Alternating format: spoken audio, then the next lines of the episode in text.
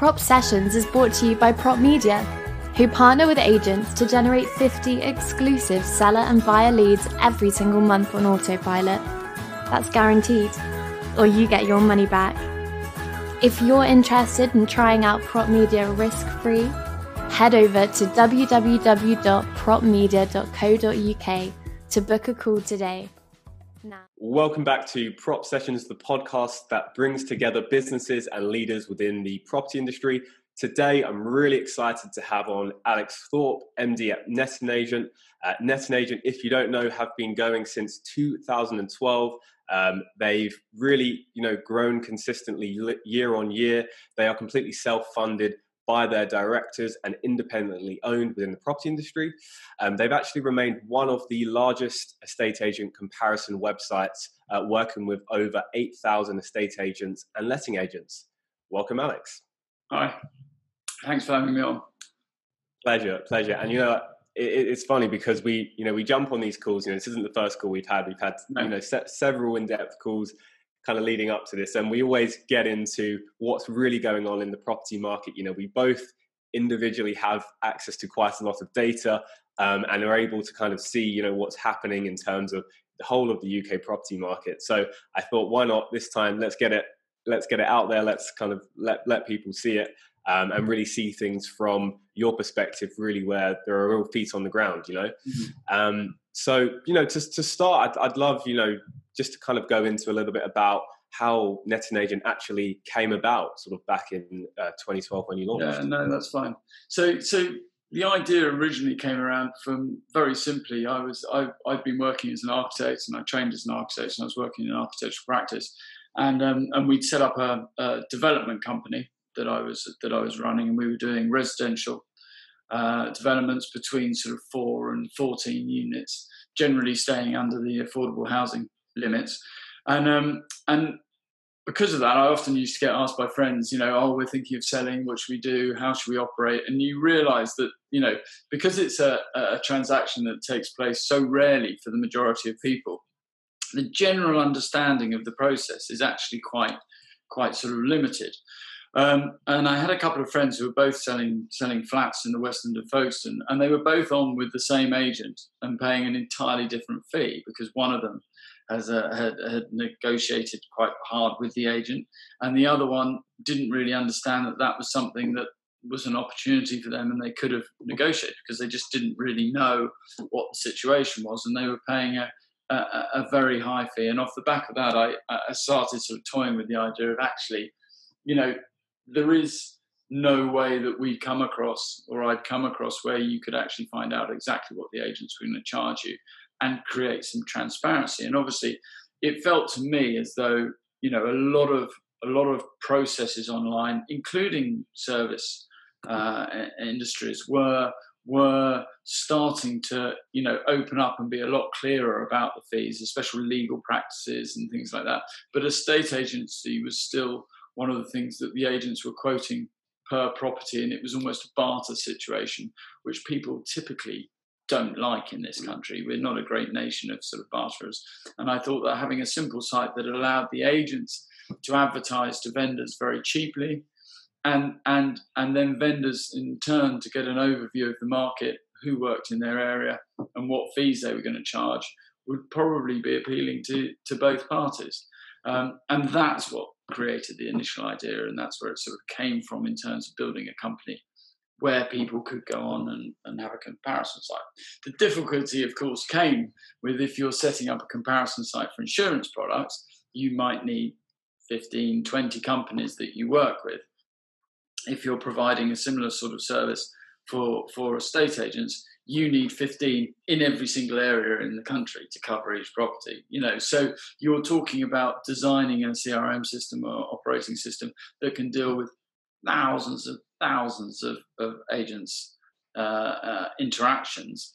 And that is really what why probably there weren't people doing it before because obviously that's quite difficult. And then to get the buy-in with the agents and say look you know in 2012 there was a um, there was our, our, biggest issue without a shadow of a doubt. A lot of agents wanted to use the system but they didn't like the concept of putting a fee forward prior to getting their foot through the door. Uh, and and actually, it wasn't until 2014 15 when the online agents started getting some degree of traction that we saw a change in the sentiment of the of the agents to say no actually you know we can still work well and do well being open and uh, uh, and clear on our fees and differentiating. And and you know in some way it was a bit of a fight back against the online agents who were obviously all about their fee and actually when people realized that that they could they could you know they could instruct vendors at a good through fee through a system like ours, we then suddenly saw the market open up and the agent engagement, you know, grew very, very quickly at that point. Um, and I think, you know, that that really triggered um, in some respects the, the success of Net and Agent because suddenly agents were happy to increase their digital footprint and and use a site like ours. And so, so, so back then, in those first kind of three years before, it sounds like you know you got that hockey stick kind of growth. Yeah. What were you really doing to engage with agents and actually, you know, get get in front of them to show them what you could offer? Well, it became it became pretty clear that there was a vendor demand to have an overview of the market. People liked the fact that they could see the fees and see the agents that worked. Um, it's important to point out that actually we did see very early on some some changes in certain areas where the where you know if it was an area where you got off the tube and there were 10 estate agency branches around the exit of the tube we were never going to really get sort of penetration in that area. Vendors you know they could very easily speak to all the agents. But in areas um, especially ones that maybe hit with uh, town planning in the 1960s 70s and the centres have become very dispersed and the agents weren't grouped together, we noticed that you know in those areas people really weren't that aware of what agents operated in their in, you know in their area in their streets, and and and we found that that gave us the best traction. So we started to focus on right. These are the areas where people need our service more. I mean, this is somewhat generalized now, but in the very early days, and of course, those were the areas where the agents were saying, well, actually, this works out as a good way of us reaching out because we don't actually get that much footfall through our through our uh, branch, and therefore this is a good way of reaching out and another form of advertising. So what we started to do was speak to the agents in those areas where we know we'd be better uh, received, and actually started to build from those areas outward. Got it. So you said it was around sort of 14, 15 when things really started to pick up, you know. Yeah, we online. noticed a dramatic change in, in the sort of sentiment of, of local or traditional or however you refer to them, the estate agents at the time. So what what's your kind of viewpoint now? You know, now we've had you know obviously traditional around for a long time and now online more recently. What's your kind of view on you know online um, online and traditional estate agents today? Yeah, I think that's that's probably a question that just get, sort of gets more and more interesting. Really, I, I think they they there's been a, a, and people don't realise quite how much onlines have changed in terms of the way they operate, and both onlines and traditional agents have moved towards each other quite dramatically. I mean, eh, you know, local independent estate agents websites and sort of digital footprints were appalling as a general rule in 2012.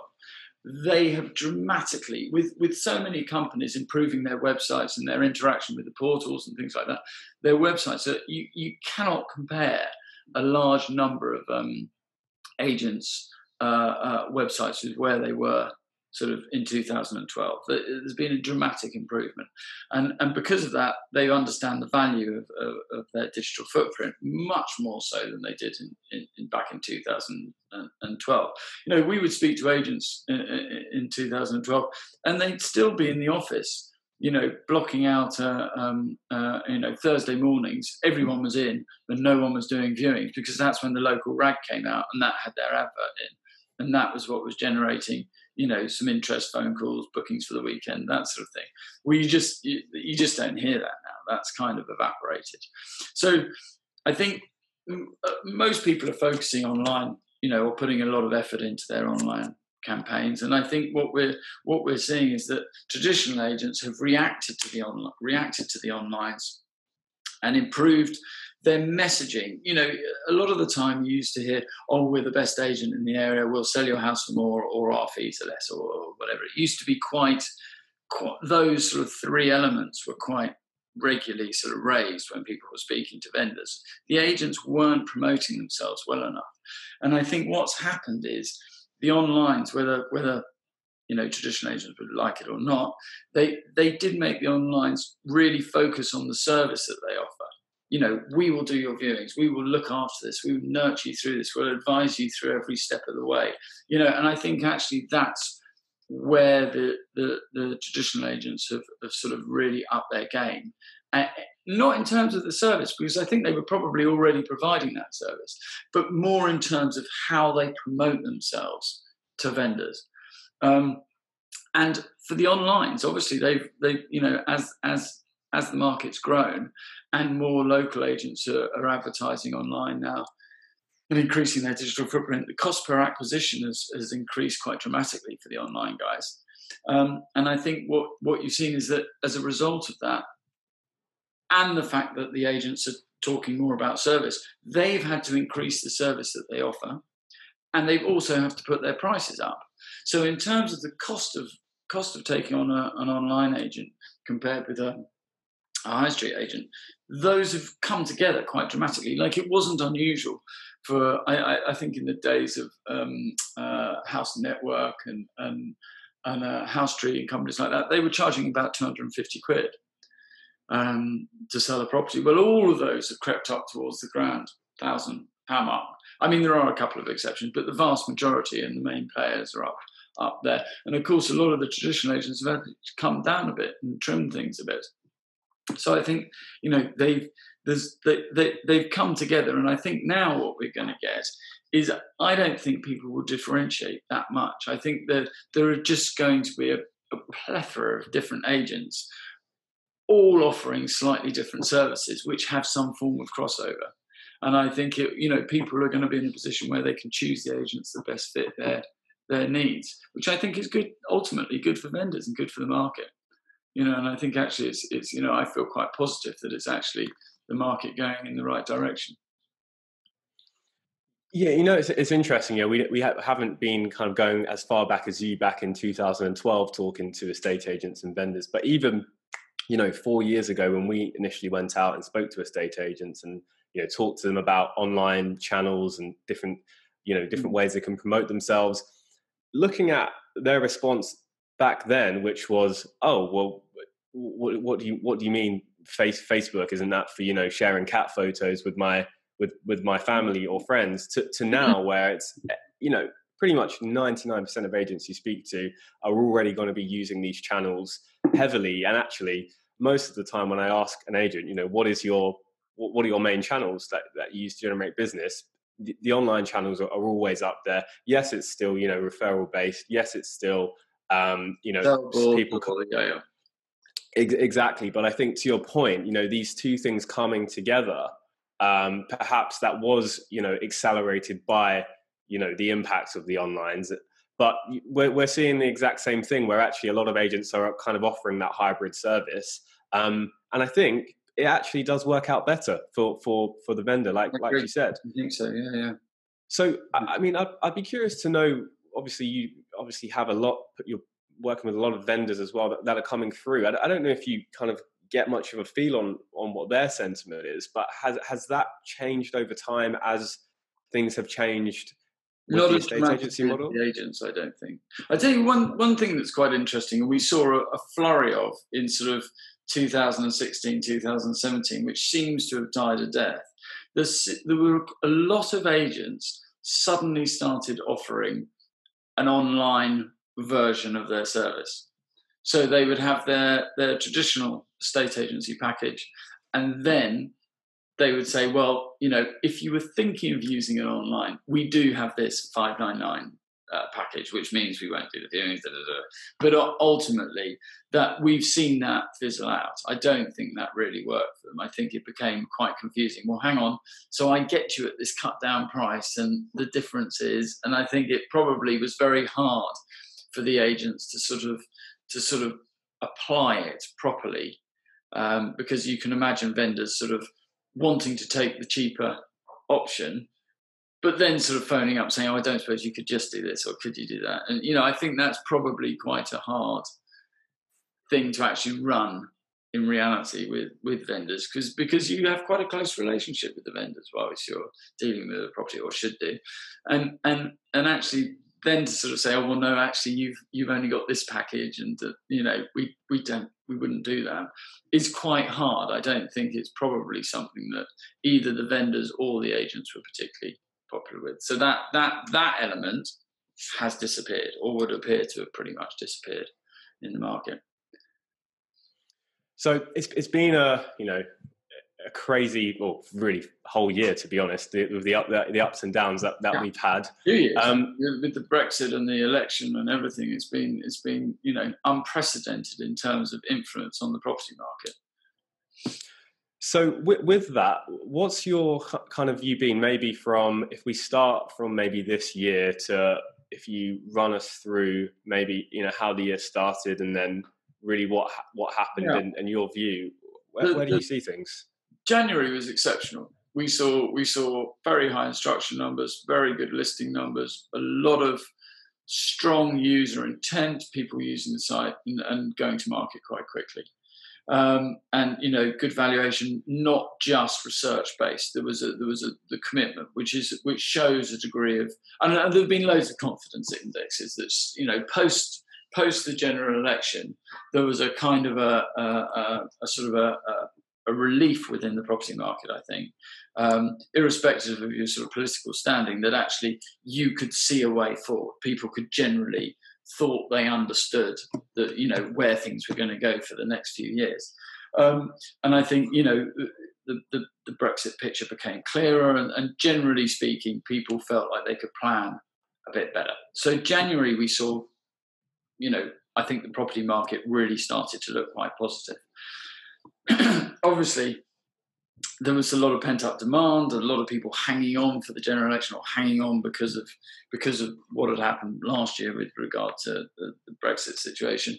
And I think we were in January, you were really seeing the sort of the, the flow of that property coming through through the market. People going, you know what, 2020 that's great let's let's get things going you know even though there are still loads of um loads of you know issues that aren't resolved we can we do sort of understand the path that we're now on obviously covid completely stopped the market it didn't stop bizarrely it didn't seem to affect um, vendors' sentiment too much. People were still interested in selling their properties. We were very worried as a company that we were going to see a lot of a lot of dropouts, a lot of people who'd already instructed an agent saying, you know what, we don't fancy this now. We're taking our property off the market.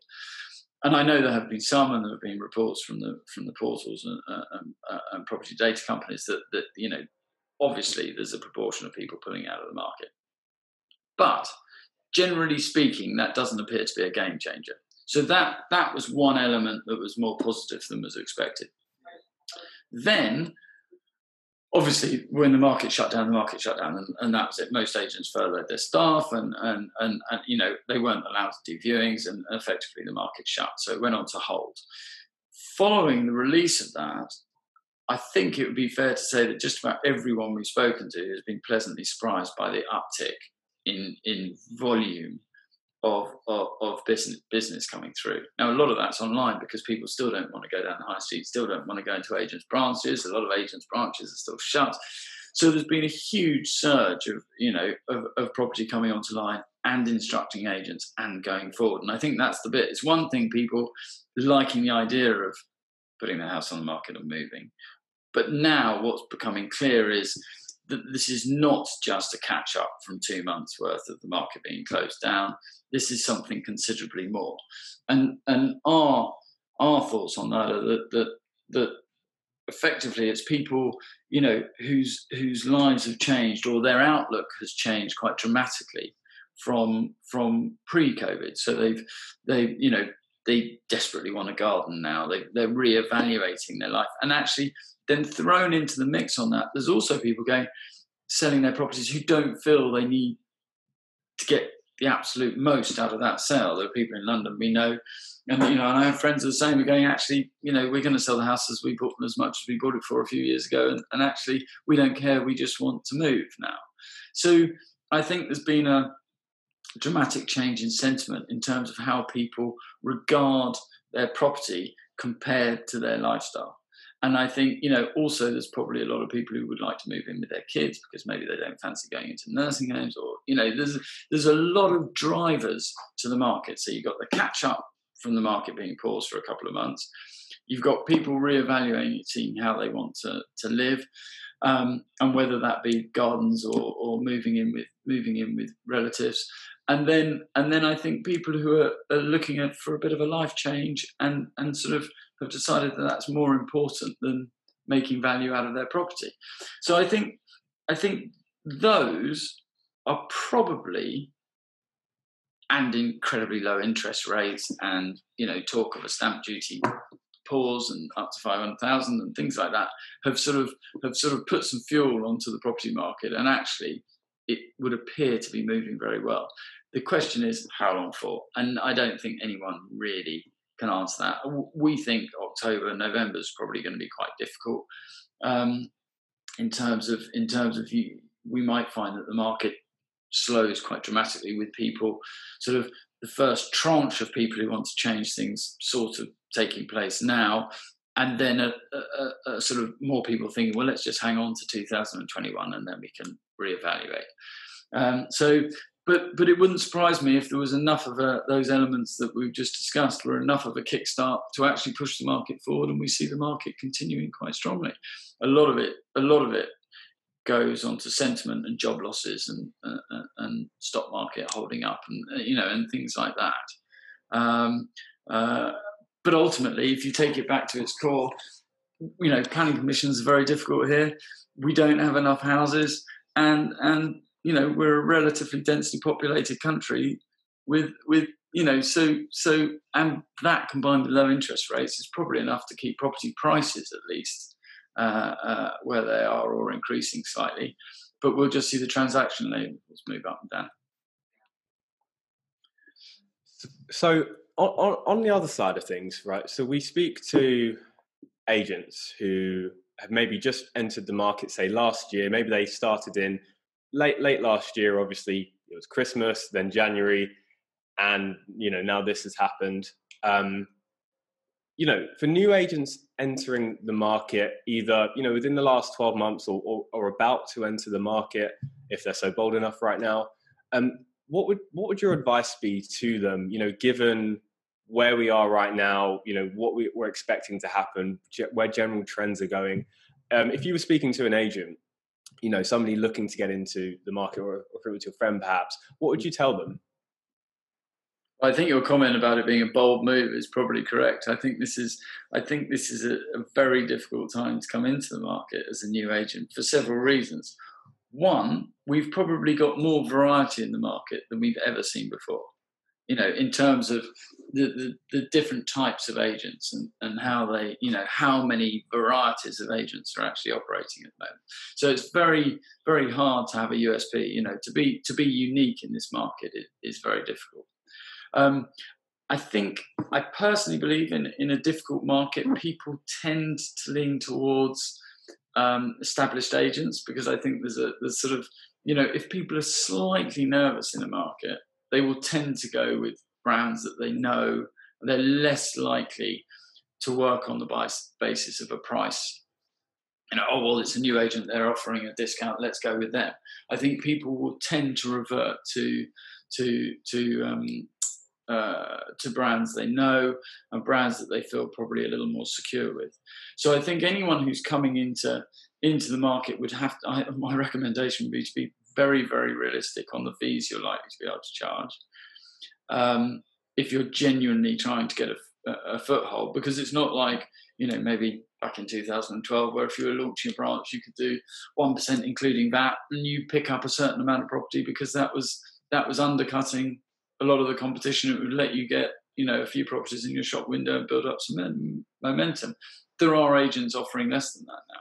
So to come in and say right we're going to do it on price alone or we're going to do it on on service, I think is very difficult. I, you know, I I'm not an estate agent. We work with hundreds of estate agents, but I think you know, obviously service, but then a lot of agents are offering very, very good service anyway. So I, I, I think it's very, very difficult. I think unless you've got some link or connection that's going to let you really get a foot up, um, then I, you know, or you're going to specialize in, in, in, an agency that works with, with developers and you think you've got some sort of unique proposition that will really, really uh, work with that, I, I think it's very difficult. And I think if it were a friend of mine, I'd probably be saying, hang on for a bit, see where the market goes before you before you go all in with the expenses of setting up a branch, because you could find yourself having to run for 12 months, 24 months before you actually build up enough momentum to, to, to, to sort of get going and run properly. I think I think it's quite difficult. I think there's a, still a lot of agents out there. We've unfortunately seen, you know, quite a few agents quite established agents going to administration, and I think you know I think that's that's it's not the easiest time to set up a new estate agency at the moment, and I think anyone anyone should really look at why they think that people would would would find them appealing over the existing agencies in their location. Yeah, completely. And I think you know, reading reading between the lines there a little bit. One of the things you said at, at the start was, you know, during times like this, people are probably more likely to go with an established brand who yeah. they feel a little bit more confident about. One one of the things that uh, you know I think is becoming more and more important in a state agency is just that building up that brand and actually um, not not and you know you've got that you've got the shopfront brand that people obviously recognize, but then it's actually who's behind that brand, who you actually yeah. dealing with, and you know we just had. Um, we've actually got a new a new episode of, of this going live today in a couple of hours with a gentleman named Simon, Simon Taylor, um, going with more of the kind of self-employed model.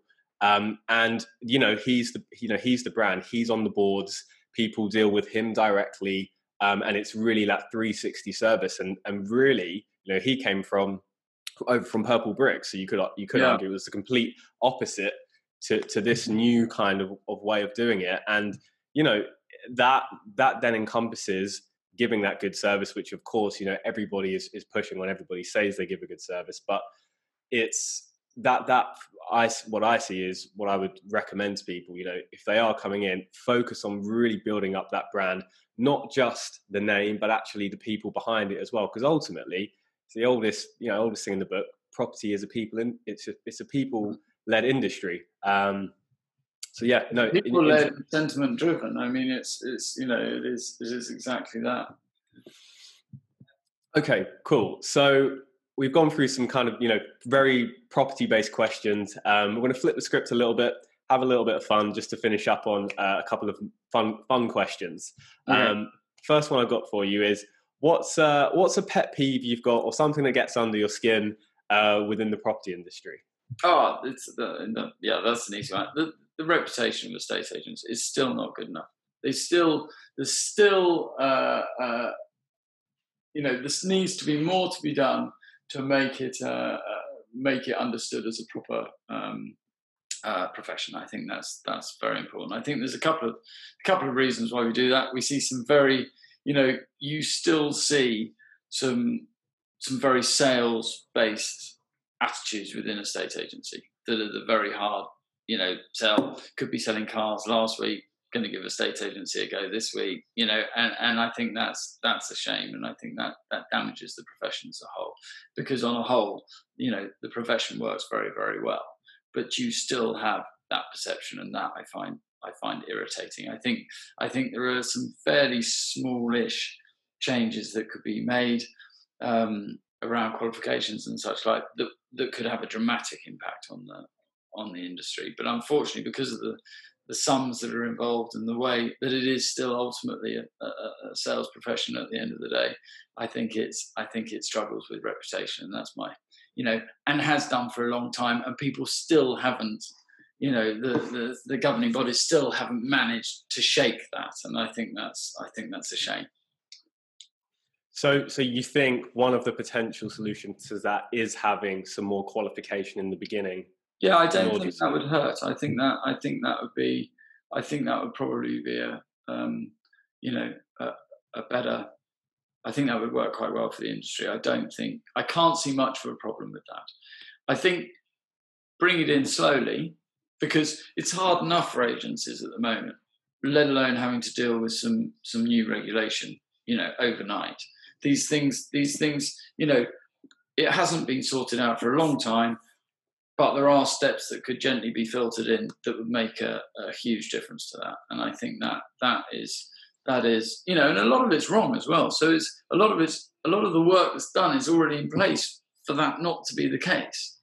But it still needs more. I still think as a profession, it's it's irritating that it has it has the sort of you know not the best perception as a, in terms of a, a career or, or you know how people perceive their estate agent. And I will say a lot of that in the past has been that agents or a lot of agents have been very bad at actually explaining how much work they do to get a sale across the line. It, it's been one of the, my sort of bugbears that you know a really good agent knows the valuer, knows the conveyancer, know, you know, and, and is able to steer the relationship of the of the vendor and get that sale across the line. And they tend to sort of say, oh, you know, we've got to get the, the sale through. But the vendors don't understand what that actually constitutes. They don't understand that hammering away on the phones. The fact that the conveyancers may not return the phone calls to the agent. The agent has to phone like eight times to find out what's going with the chain. You might have a couple of agents who aren't pulling their weight and aren't following the chain. So your agent's actually phoning up and down the chain, you know, and I think you know, people just assume that they stick it on Rightmove and maybe show a couple of people around, and that's that's all that's done. Well, that's not what a good agent does. And I think getting across the actual work that takes place behind the scenes is is is one of the ways that the market could improve itself. You know, so people really understood what a good agent does for you. It's not just the local knowledge and the, the bits that are sort of tend to go out on on on you know advertising or whatever. It's actually the hours spent following things through, making sure that you know the, the the building regulations for a window is in place and it's not going to make the sale fall through, and you know things like that that, that vendors just don't understand that need to be done to get something get something to go through property. And I think that's that's you know that is that is you know very important to explain that to to the public and, and vendors. You know the work that goes on behind the scenes. You know, I'm, I'm, I'm, it's interesting that you ended on that term behind the scenes because that's exactly what I was thinking as as you were saying that. You know, if and, and it's true actually. When when I think about it, I very rarely see agents talking about what they actually do. You know, they'll promote their services. They might get content written. You know, they might yeah. um, talk talk to people about it a little bit, but actually, yeah, explaining that whole process. Because until you do that, people are just kind of going to assume you're doing the absolute minimal yeah. possible. Yeah, yeah. Um, that, people that, are quite willing to to understand that when you speak to a solicitor or your lawyer, um, the minute you pick up the phone, they press a button that records the time, and then that's a chargeable element. But of course, that doesn't. And, and, so when you get your bill, you would have those times. You know, if you requested it, you could have all that itemized and listed out. Well, it was an hour on the phone here, twenty minutes here. We went through the file here. We did this, and I think it would be fascinating for agents to actually, you know, be in a position they wouldn't want to spend the time recording it in a lot of instances, but a lot of a lot of uh, you know companies do so they can understand the efficiency of staff. But it would be quite interesting for vendors to actually see and fully understand what's happened in the background. And actually, a sale that goes through that's really stress free, it probably still has a lot of the complications that another sale doesn't. It just means that your agent has been extremely good in handling those, you know, the bumps in the road and getting the sale across the line and I think that's that's you know that's the sign of a really good agent is that the vendor is maybe unaware of how much has had to be done, you know, behind the scenes to get the sale through. So, how would a how would an agent go about communicating that, or, or actually making it clear what what really goes into uh, oh, the process? It, it's communication with the with with the vendor, just keeping them informed all the time of what what they're doing, how they're operating. Uh, and, and, and, you know, the trouble is that actually communicating with the vendor, you, you know, some of the time you could panic them unnecessarily, or you could say something that winds them up. But it, it's such a it's such a you know important element in the in, in the vendor's mind, or, or you know that actually you could create some issues for you. But you know, and I think the reason why it doesn't happen is because it's difficult to do. You know, but ultimately, I think I think you know having a pack that you gave to a vendor that says just you're you're clear on the process of how the sale should proceed. This is it and and and these are what we do at this point this is why we're you know worth what we're worth because actually we're chasing up here we follow up here we do this we do that so that the the vendors have a clear sort of map a route to completion and understand you know the process they then have some appreciation hopefully for what the agents are actually doing but you know what a good agent is actually doing behind the scenes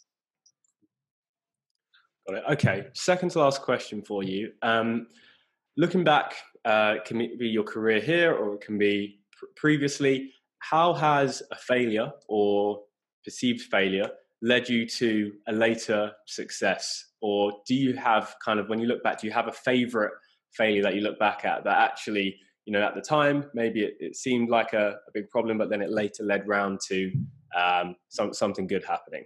Yeah, I think, I think for us, and I, I, I it's difficult to go into much detail on this, but I think from our point of view, when we when we launched Nessun Agent, we obviously wrote our communications to the agents um, ourselves, and you know we were very we were very sort of lean at the time and having to do everything ourselves, and and the site didn't work. The agents didn't engage with us in the slightest. I mean, there was just we we were getting properties listing. We were then reaching out to the agent saying, "Would you like to put a proposal forward, marketing proposal forward on this property?"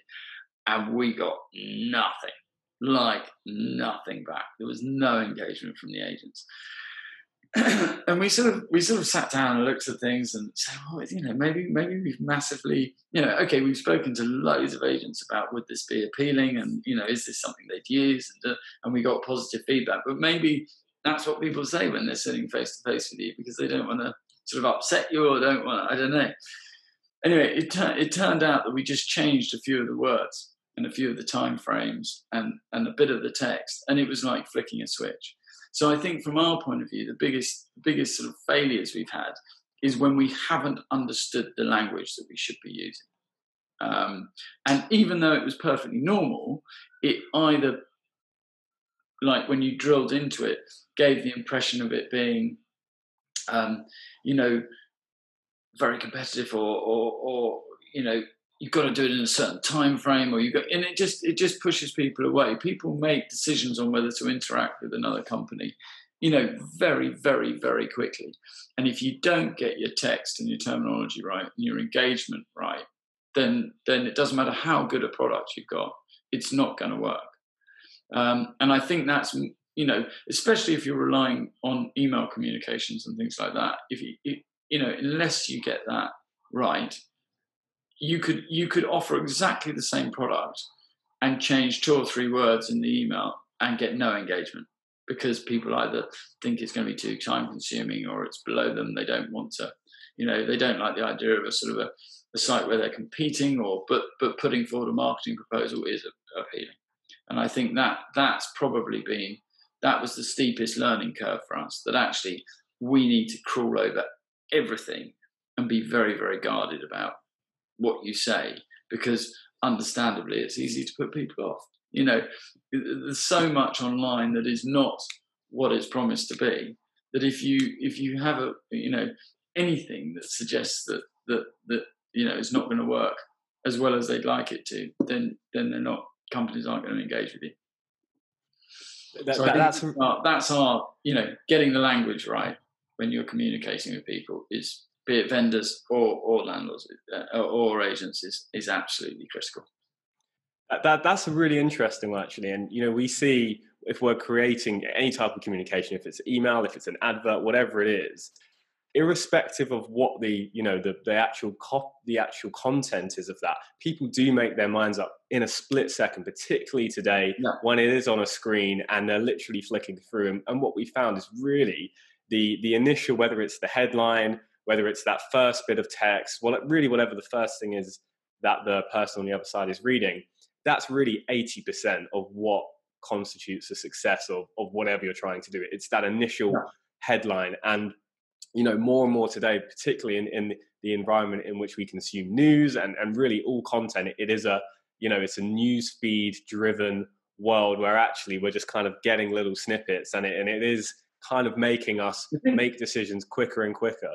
I think this is one of the issues for independent agents. I mean, if you're if you're a site like us and you're you know you're dealing with thousands thousands of um, uh, of individuals, then then you can test heavily.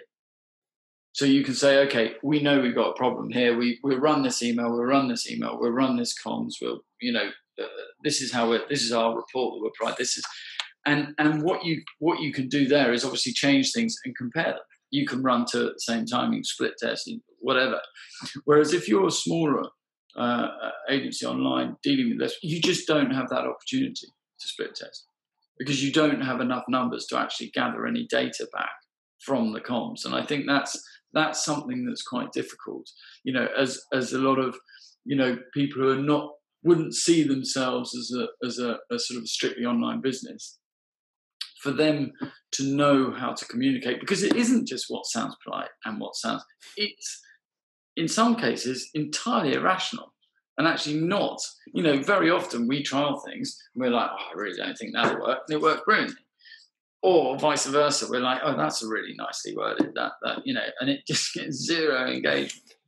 So I think you know that is something that's going to be interesting going forward with agents as they as they increase their digital footprint, and you know because some of them through just luck alone are gonna are gonna do brilliantly, and others, despite taking a lot of time and really thinking about things and writing something beautifully, it isn't going to work, and that it's not necessarily logical, you know. And I think that's going to be that's going to be quite you know in layman's terms, it's going to be very interesting to see how that how that sort of operates, you know, and how they get around that.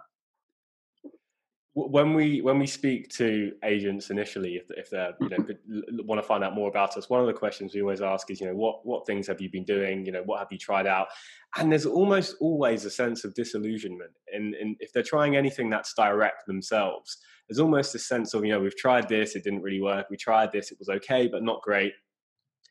And to your point, I think part of it is just the fact that they haven't been able to actually properly test um, that medium. Because you know, you might say this medium works one yeah. really well for one agent, but then it doesn't for another. Well, is it the medium, or is it the way that it's used, or is um, it location, or is it the the type of you know yeah. it, it's so varied and that's the thing you're looking at a single medium in effect of online or a single uh, sort of metric but ultimately it's staggeringly broad because it still has the geography thrown into the background. It still has yeah. the type of end of the value of property that you know, and I think that's that's that's why there's you know there's no one size fits all, uh, and I think that the testing and actually finding out what works is is you know hugely important.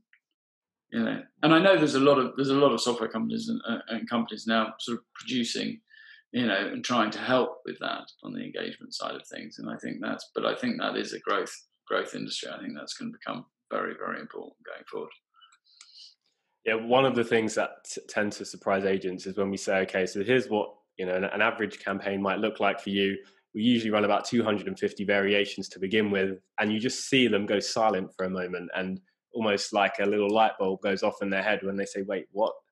What? Why would you why would you run all of those different variations? And it's for the exact same reason we spoke yeah, about. You just you just do not know what's going to work until you put it out there. And most of the time, it is actually not the not the thing you thought it would be because fundamentally, humans, no matter how much we like to think we're not, we are irrational a lot of the time. We're not we're not logical. You know, we're not we're not logical most of the time. We make decisions based on emotion and, and justify it with logic later. A lot of the time, you know, no one likes to admit that, but that is really what it comes down to. Um, but yeah, no, really interesting that you, you gave that point.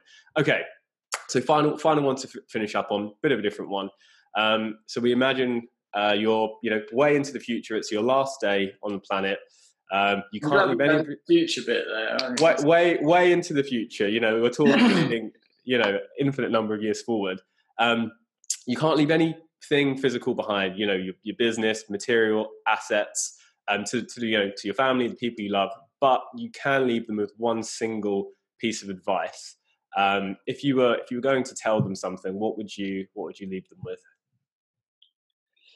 I'd probably go with don't ever work for yourself hoping it's going to be an easier option than working with or someone else. I think that's probably the best advice. I know several people who, you know, started companies or gone into things because they want to, you know, think they're going to spend more time with their family or think it's going to be easier. I, I, I know very few people who've managed to do that.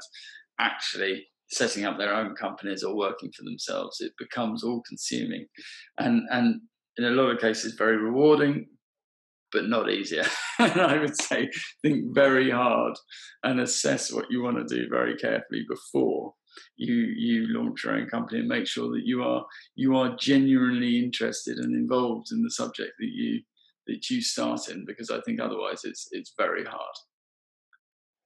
Love that. I think that's a very yeah. good piece of advice very, coming very from. Coming oh, I, I, think that's a, a, a lovely way to, to finish up uh, today's episode. And I just want to thank you uh, for your time. No, well, really, it's, it's, really been good, you know, get, getting you on, going a little bit deeper uh, into different topics. And I, I, think, you know, a lot of people will actually find value in um, the things we've talked about today. So, yeah, thank you for generosity of your time. And uh, I hope we do another one soon. Yeah, okay, well, thank you. Thanks. Cheers. Bye.